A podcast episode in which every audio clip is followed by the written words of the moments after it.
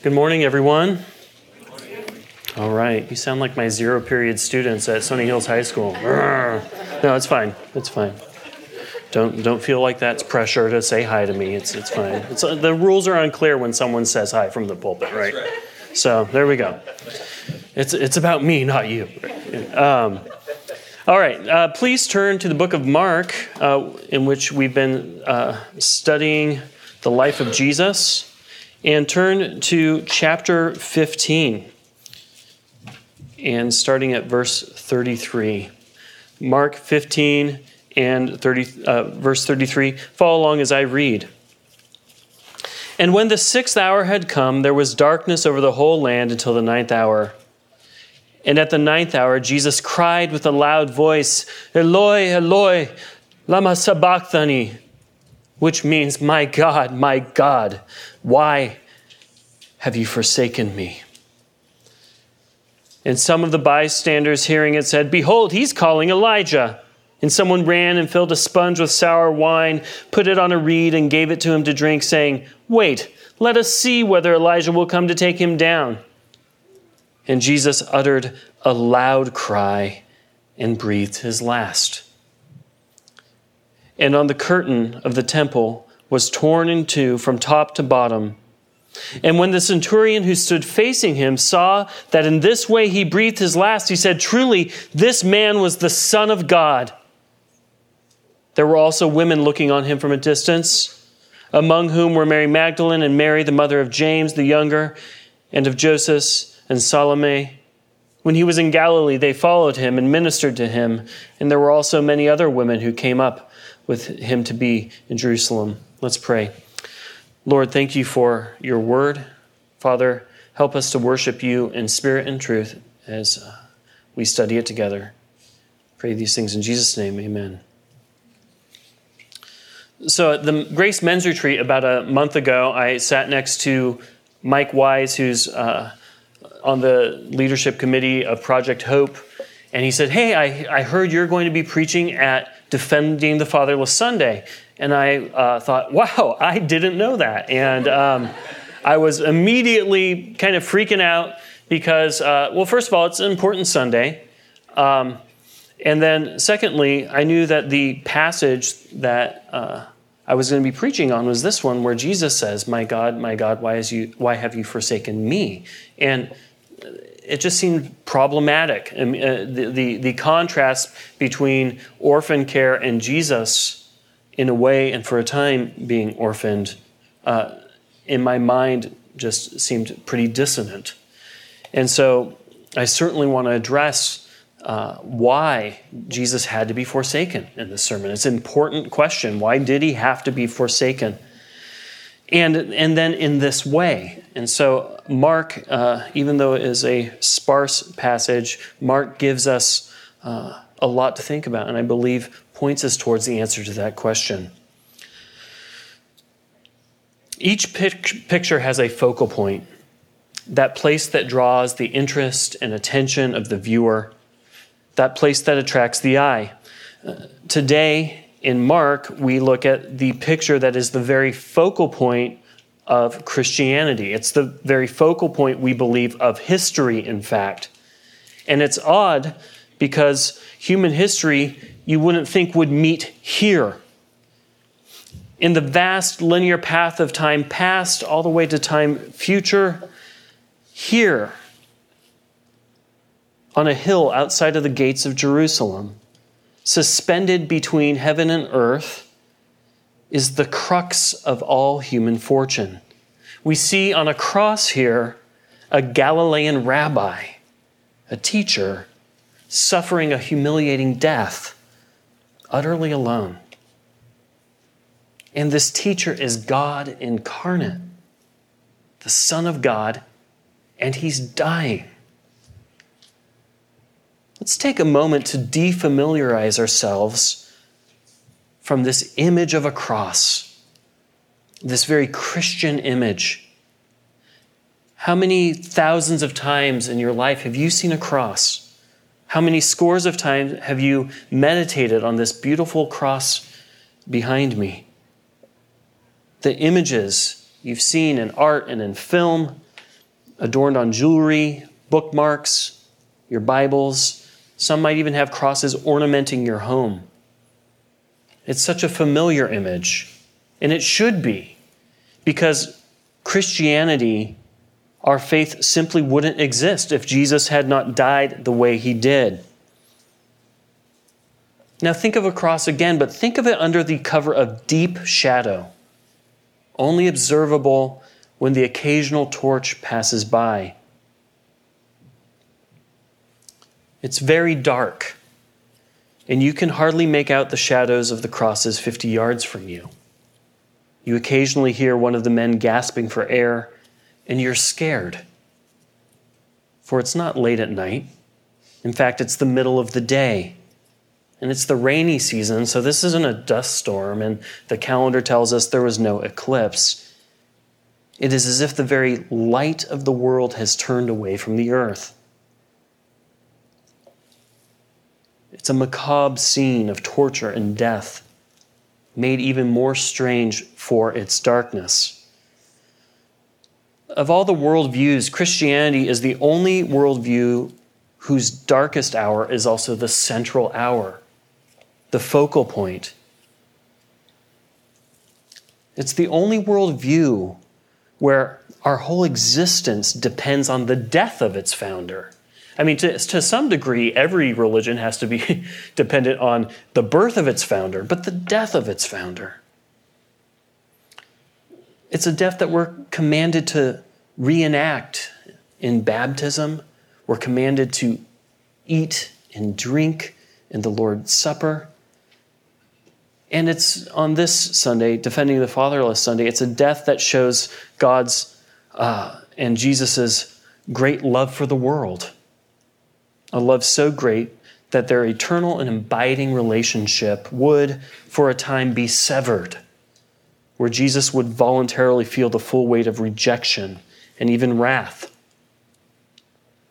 So, today, as we look at the Gospel of Mark, we look at the deepest core of our faith and our belief, but to look through Mark's eyes, we have to look through this scene in darkness.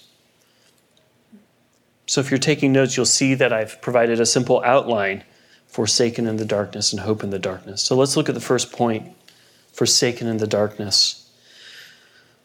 The sixth hour uh, is around noon, uh, uh, close to right now, really.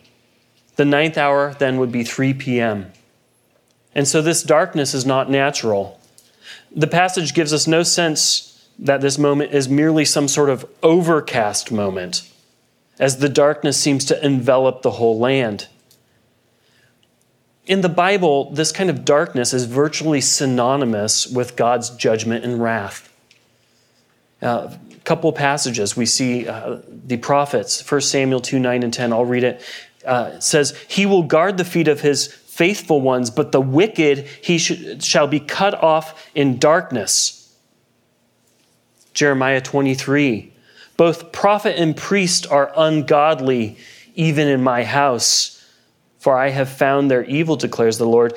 Therefore, their way shall be to them like slippery paths in the darkness into which they shall be driven and fall. For I will be, bring disaster upon them in the year of their punishment, declares the Lord.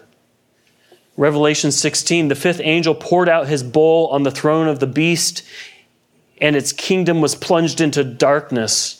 People gnawed their tongues in anguish and cursed the God of heaven for their pain and sores. They did not repent of their deeds. This darkness is a supernatural darkness.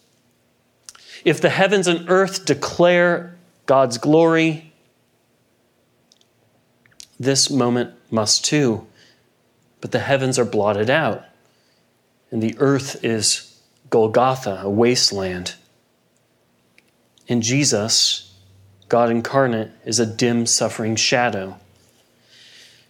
Now, I'm an English teacher, so I, I tend to take an English teacher approach to just thinking, and there's a literary um, technique called the pathetic fallacy.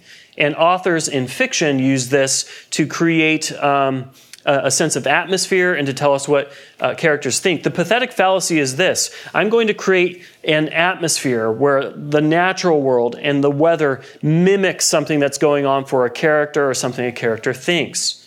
And this happens in a lot of great literature. Well, God is the author of all things, He's the creator. And my wife pointed out to me last week that uh, He is the creator of nature too, and He, like an author, can use the atmosphere around us to communicate what He thinks. And this is historical narrative. This happened uh, at a relatively, this was written at a relatively close time to Jesus' death. This is not fiction. I want to be clear about that. But God uses imagery to communicate to us about him.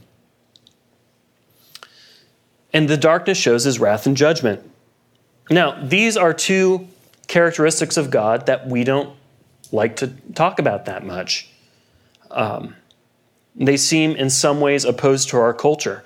Uh, you know, you'll be hard pressed to find somebody who enters your house and sees on the wall some uh, something that says faith, hope, and love, uh, and, and, and that that person would bristle at that, right?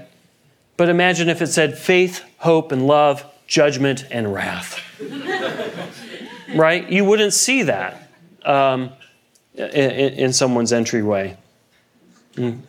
Now, I started thinking is this just us? Is, are we just kind of squeamish about talking about God's judgment and wrath, or is it everyone? So I went to anyone, uh, the place where anyone who does good research would go. I went to Google, okay? And, and Google has this uh, feature called the Ngram Reader, where basically you can uh, plug some words into a search engine and trace their uh, historical frequency across a timeline. So uh, I went through and I just took faith, hope, and love, judgment, and wrath, and, and saw how popular have these words been in the uh, last uh, 200 years relative to each other. So the first one, love, and all you really need to see is the line. This is uh, how often in uh, all the text that Google has digitized over the last 200 years we've seen the word love. And you can see, you know, it hit a bit of a low point in 1940, but, you know, the 19, recovered strongly in the 1980s, right? Um, interesting. Okay, next. Uh, this one's hope. Okay? Modernism set in, and then you know. there we go. Uh, next, uh, faith, similar tracking hope. And then finally, I put wrath and judgment there on the bottom. Okay? So uh, obviously, uh, we can conclude several things, but the, the point that this illustrates is that these have never been popular terms. Okay? Uh, there they all are the, the, relative to the other three, the characteristics of God, that God is a God of judgment and God of wrath, are things we don't like to talk about. But I would submit to you, the, the cross is, is pretty nonsensical apart of, from those things. If you don't have those things, um, there's, there's some problems at the cross. So I want to talk about these things. I want to talk about uh, God being, uh, Jesus being forsaken in the darkness. And, and, and an understanding of God's wrath and judgment are really important here. Christ on the cross is suffering under the judgment of God on our behalf. The very firmament has turned dark and apocalyptic. God's judgment and wrath have fallen. And the dark, darkness testifies to this. it might not sit well with us, especially on a time when defending the fatherless Sunday would, would, would focus us on God's compassion and mercy towards others. God's love for those who seem to have been discarded, and the church coming around them. Jesus gives us these words My God, my God, why have you forsaken me? Jesus isn't merely suffering physically in the darkness, he is forsaken. Forsaken is an archaic sounding word. Chances are you haven't used that in casual conversation in quite some time. Um, if we had to pick a modern equivalent for that word, we might say rejection. And we've all experienced that, I have no doubt. Um, I think of moments, you know, several moments of rejection in my life, but I think of my you know, eighth, ninth grade experience in athletics, right? It was one rejection after another, not making the list. Um, but it's pretty normal, right? You, you, don't get the job you had applied for. You don't get into the school that you had applied for. Um, you don't get the grant that you were hoping for. Uh, rejection is uh, part and parcel of so much of life. It's not easy, but it's fairly normal. But then there are relational rejections too, and those seem to hurt more, right? Uh, being excluded from the group, being the loser, uh, being interested in someone romantically and receiving some version of let's just be friends is very, very painful experience for a lot of people. Um, even you know the day by day rejections that you might have um, from even people you you love closely, feeling rejected. But forsakenness, that's not even just rejection. Okay, forsakenness is abandonment. I mean, think of the most intimate relationship in which you have been known and loved. Think of the security that relationship brings you. Think of how the rest of the world can be falling apart, but that that relationship that strong bond can bring you through. And you feel like no matter what happens, I'm okay because that is intact. That could be a relationship with a parent or a sibling or a spouse or a friend. It could be a relationship with the Lord. Now, whatever relationship you're thinking of, to whatever degree you would get comfort and security from that, go ahead and explode that feeling to into an infinity because that's the relationship that God and Jesus have enjoyed a perfect bond of love and unity that has always existed. So, in the darkness on the cross, Jesus suspended between heaven and earth, where man rejected him, and the heavens, where God has abandoned him. This is a forsakenness that, uh, even through our imagination, we probably couldn't uh, even come close to understanding. In recent weeks, we have seen uh, this story unfold that comes to this point of separation from God. And this wrath and judgment point to another unpopular thing to talk about, and that is sin. Now, sin may be a term you have used in the last couple of weeks in casual conversation, because we don't really have a good modern equivalent for sin, do we?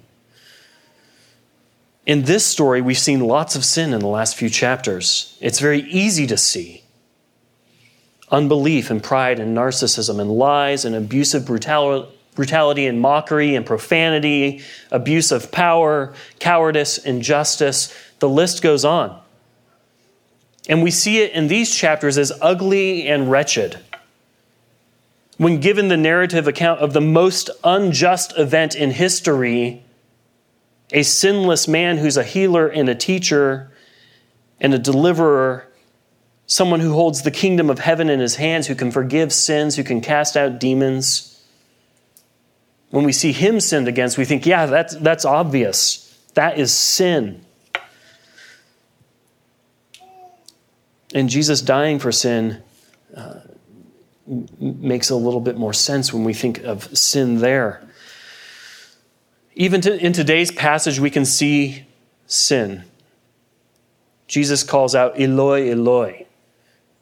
In his pain and anguish, onlookers might have heard Elijah, Elijah. And for lack of a better term, Elijah was kind of like a patron, patron saint of, of saving people in distress. And so the crowd very likely is taunting him here. Um, they're daring him to call down Elijah. Even the offer of vinegary wine, more likely than not, that was soldier's wine, and we don't know exactly who offered it to him, but uh, more likely than not, that was to revive him enough that he would increasingly feel more pain, um, come out of the delirium that he seems to be experiencing. So the taunting and the sadism persists, and these are graphic pictures of human cruelty, human sin. But there's a problem. There's a very human problem here, and that's that we look at sin and then we compartmentalize it. Uh, this sin uh, is very hard to relate to. It's ugly, and so long as we can set ourselves above that level of sin, we justify it and, and we say that we're not that bad. I mean, look at the scoffers at the cross. Do you think any of them thought they were sinning against God? Um, probably not. In fact, I have no doubt that they were convinced of their spiritual, moral, or cultural superiority. And that's why Jesus was there being made a public spectacle of, justifying themselves. You see, sin places us in another kind of darkness, and it has a way of blinding us apart from God's intervention. In fact, if you look at the whole history of God's engaging with humanity, it is a history of God letting us know what sin is and then doing something to try to provide a way for us to have relationship with a holy God uh, in a sinful world. You know, God established his law so that we can know what sin was. His sacrificial system is uh, so that we can know the consequence of sin, death, and through death have some reconciliation. This is by God's grace. It's God's grace to us that He's even told us what sin is because we're so dark to it ourselves. And God's people, uh, He would raise up leaders and, and, and they would twist and adulterate and obscure sin. We see that in Jesus' own ministry. He, he's mad about people who add to His law. And the shepherds that God installs, kings, they're sinners too, and they lead their people astray. And eventually, God, through one of his prophets, says, I myself will be their shepherd. God says, I'm going to come in and be their shepherds. I can't, the people I'm installing can't do it. And we know in John that he came to his own. He did come incarnate. He's the light that shines in the darkness. Jesus' ministry centered on the recognition of sin. Consider the first words that Jesus tells us in his ministry repent and believe in the gospel. The first word Jesus gives us is repent.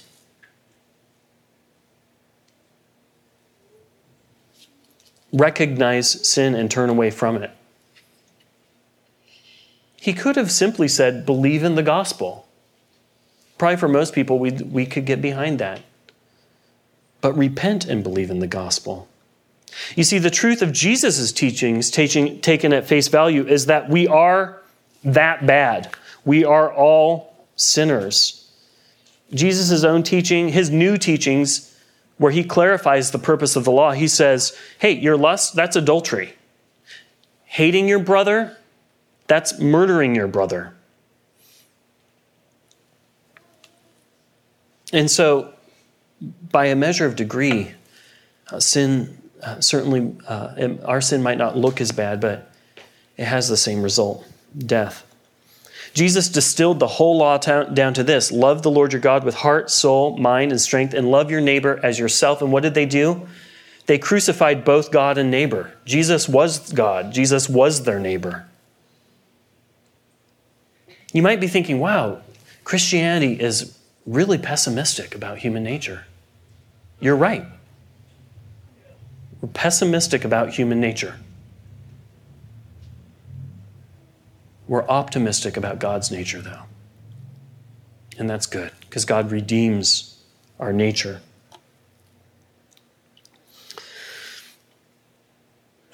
God forsook Jesus because Jesus uh, willingly bore our sin. He took on our sin to be the sacrificial lamb for the sins of the world in bearing our sin to take our sin, he had to be forsaken, separated.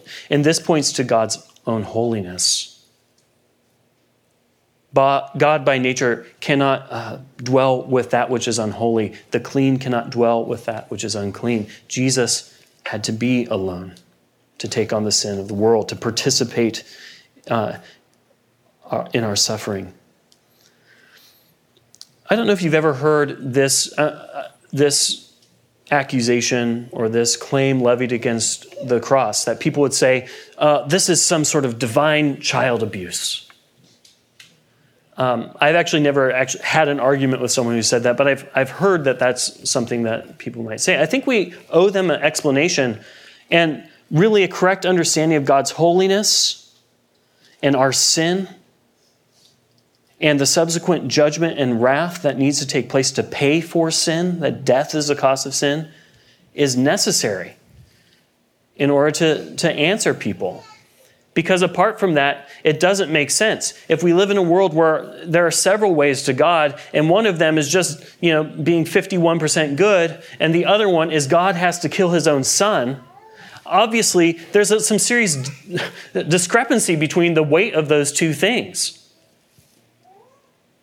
and undergirding those two opposing views is one is that God isn't that that God's holiness isn't really a factor and therefore his wrath and his judgment aren't much of a factor where over here we do see God simply cannot uh, cannot dwell with sin. He is holy and there must be a payment for sin.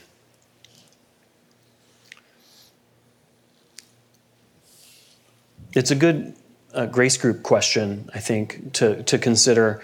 How is it that we talk about these difficult, more, uh, I guess, may, maybe in some way controversial, I don't know if that's the right word, aspects of Christianity God's wrath and judgment, God's holiness, um, sin? How do we engage questions ab- uh, about that in the world in a way that um, is both true to Scripture um, but also where we can talk with people about that. So, this passage, in the darkness, we see forsakenness. And, and we know in upcoming weeks that we're going to see the passages about Jesus' burial and resurrection and the great hope that we have in that. But even in this passage, we see hope but it's hope shrouded in darkness, and that's the second point in your outline. There's hope. Okay? There's hope. Jesus was the founder and perfecter of our faith, and he endured the cross for the joy set before him. Last week, uh, we heard from Rob Price that uh, so much of what's going on in Mark maps on to Psalm 22. And Psalm 22 starts with that verse, My God, my God, why hast thou forsaken me? And that's the verse Mark clearly wants us to camp on. He doesn't give us the rest of the psalm here. However, that psalm does build, and it builds towards a recognition of God's glory and God's provision for his people. And we start to see glimpses of that. Glimpses of that. But this glimpse comes in the context of a cry and two miracles. Jesus cries aloud.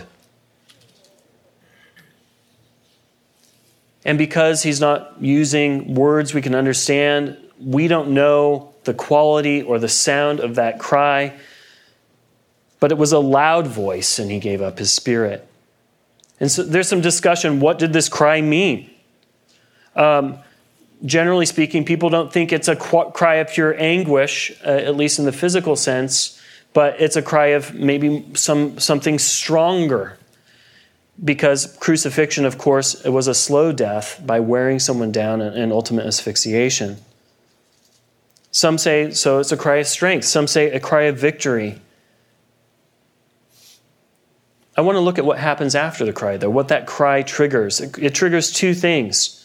One, it's the tearing of the curtain in the temple, and two, the centurion's confession of faith. Now, both of these images point to hope in the darkness. First, let's take the tearing of the curtain in the temple. This is highly significant. The curtain would have been a very thick, ornate, giant curtain, one that you couldn't just tear into, one that wouldn't just wear out and happen to tear into. This would be uh, clearly something miraculous happening. Now, it could have been one of two, two curtains. Uh, passages like Hebrews 10 would point us to the inner curtain separating the uh, inner room from the Holy of Holies where the Spirit of God dwelled. That room where only the high priest, sinless, could go in and atone for the sins of the people. Hebrews 10, 19, and 20 says this Therefore, brothers, since we have great confidence to enter the holy places by the blood of Jesus, by the new and living way that opened up for us through a curtain, that is, his flesh. So it seems like uh, in, in, the author of Hebrews is pointing back to this image of uh, the way being opened up for us. The other possibility is there's an outer temple that would be more, uh, an outer curtain that would be more public. It would separate the kind of public places from the private places. And if and it was a much larger curtain, and if that were to tear in two, people would know immediately that that had happened. Um, and, and maybe word could get back to Golgotha what just happened. That's, that's a possibility. Now, whichever curtain it was, uh, two things are clear. This is m- miraculous, it's not accidental. Um, and these wouldn't be like IKEA curtains, right? That you could just tear because they're, they're meant to wear out or something. Um, th- they, uh, and, and these one even even the 1980s Christian ministry group, the Power Team, these hulking figures who could tear phone books apart in the name of the Lord, they couldn't even ever break these curtains. Okay, so and this happened spontaneously. Uh, so it's miraculous, and whichever curtain it was, it points to something. It points to the end of the sacrificial system because why? Because Jesus has fulfilled once and for all God's law. He even prophesied that the temple would be destroyed in Mark. So, this is the first fruits of that destruction. What we know looking back now happened in AD 70. And Mark wants us to know that. And we know that Mark doesn't just throw in extra details, you know, for, for fun. He really he wants us to, to know that this happened. And so at this cry, we have this fulfilling of God's law.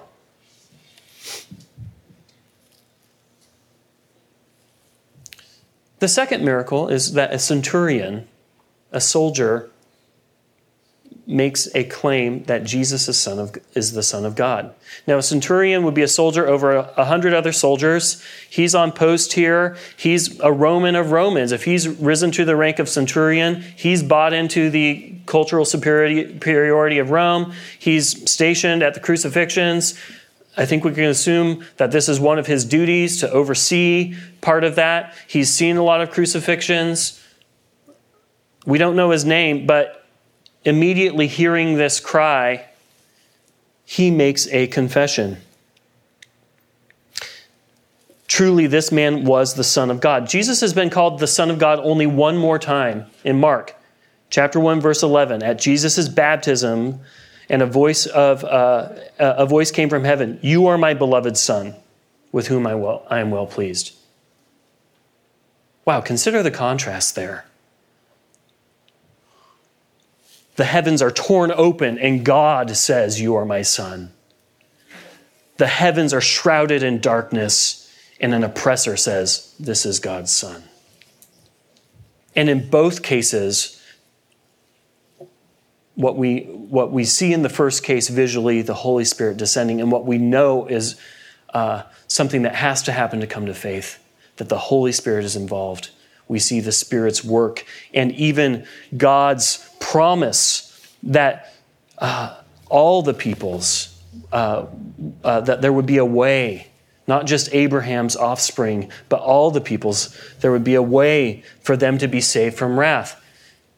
This is reminiscent of another time when people were saved from wrath. The ninth plague uh, of the, before the Exodus, the ninth plague was the plague of darkness. And then what happened after the plague of darkness? The Passover where God told, uh, told his people, Take a spotless lamb, sacrifice them, and place the blood over the door uh, frame. and the judgment of God will pass over your home, and your first sons won't die.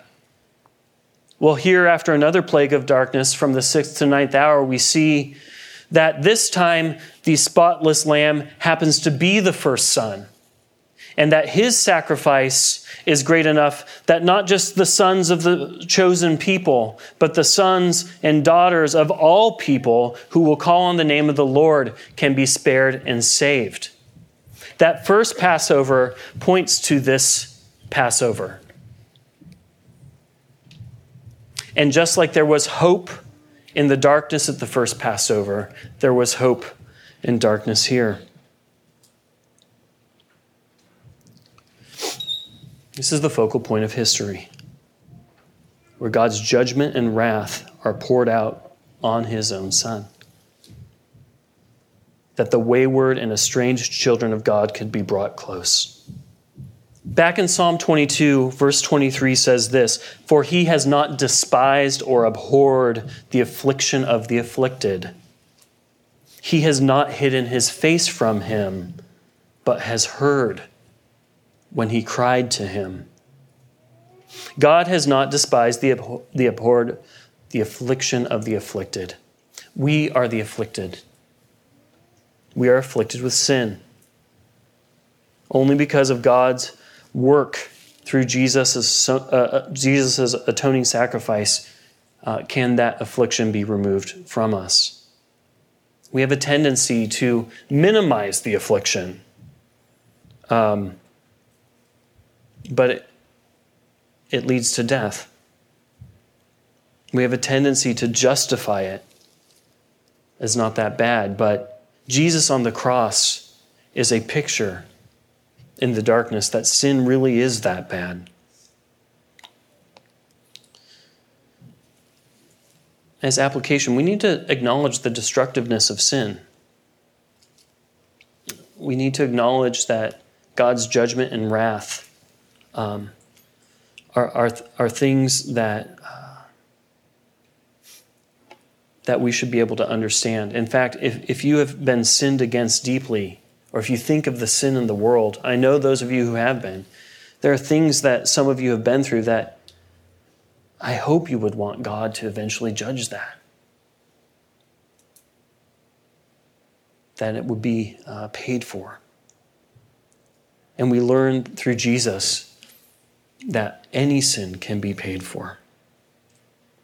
And so we get to participate in the preaching of the gospel, the good news. Now, that the word gospel is kind of strange these days, right? Uh, it, it's it's one of those words we say so much that we don't know what the meaning is, and even when we go to the Middle English meaning, God's spell, it even seems stranger, right?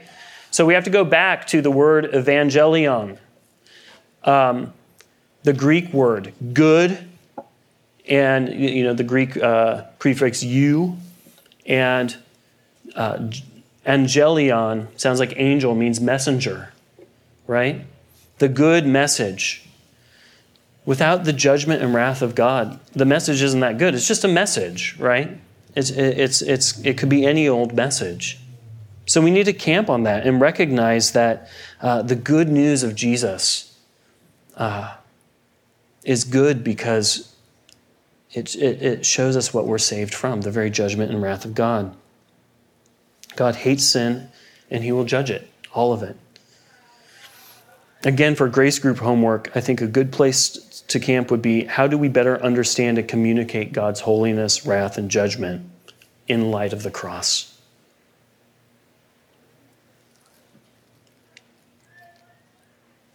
Jesus cried to the Lord. It was a cry of anguish, it was a cry of strength, but it was a cry on behalf of those who, because of sin, were rejected by God.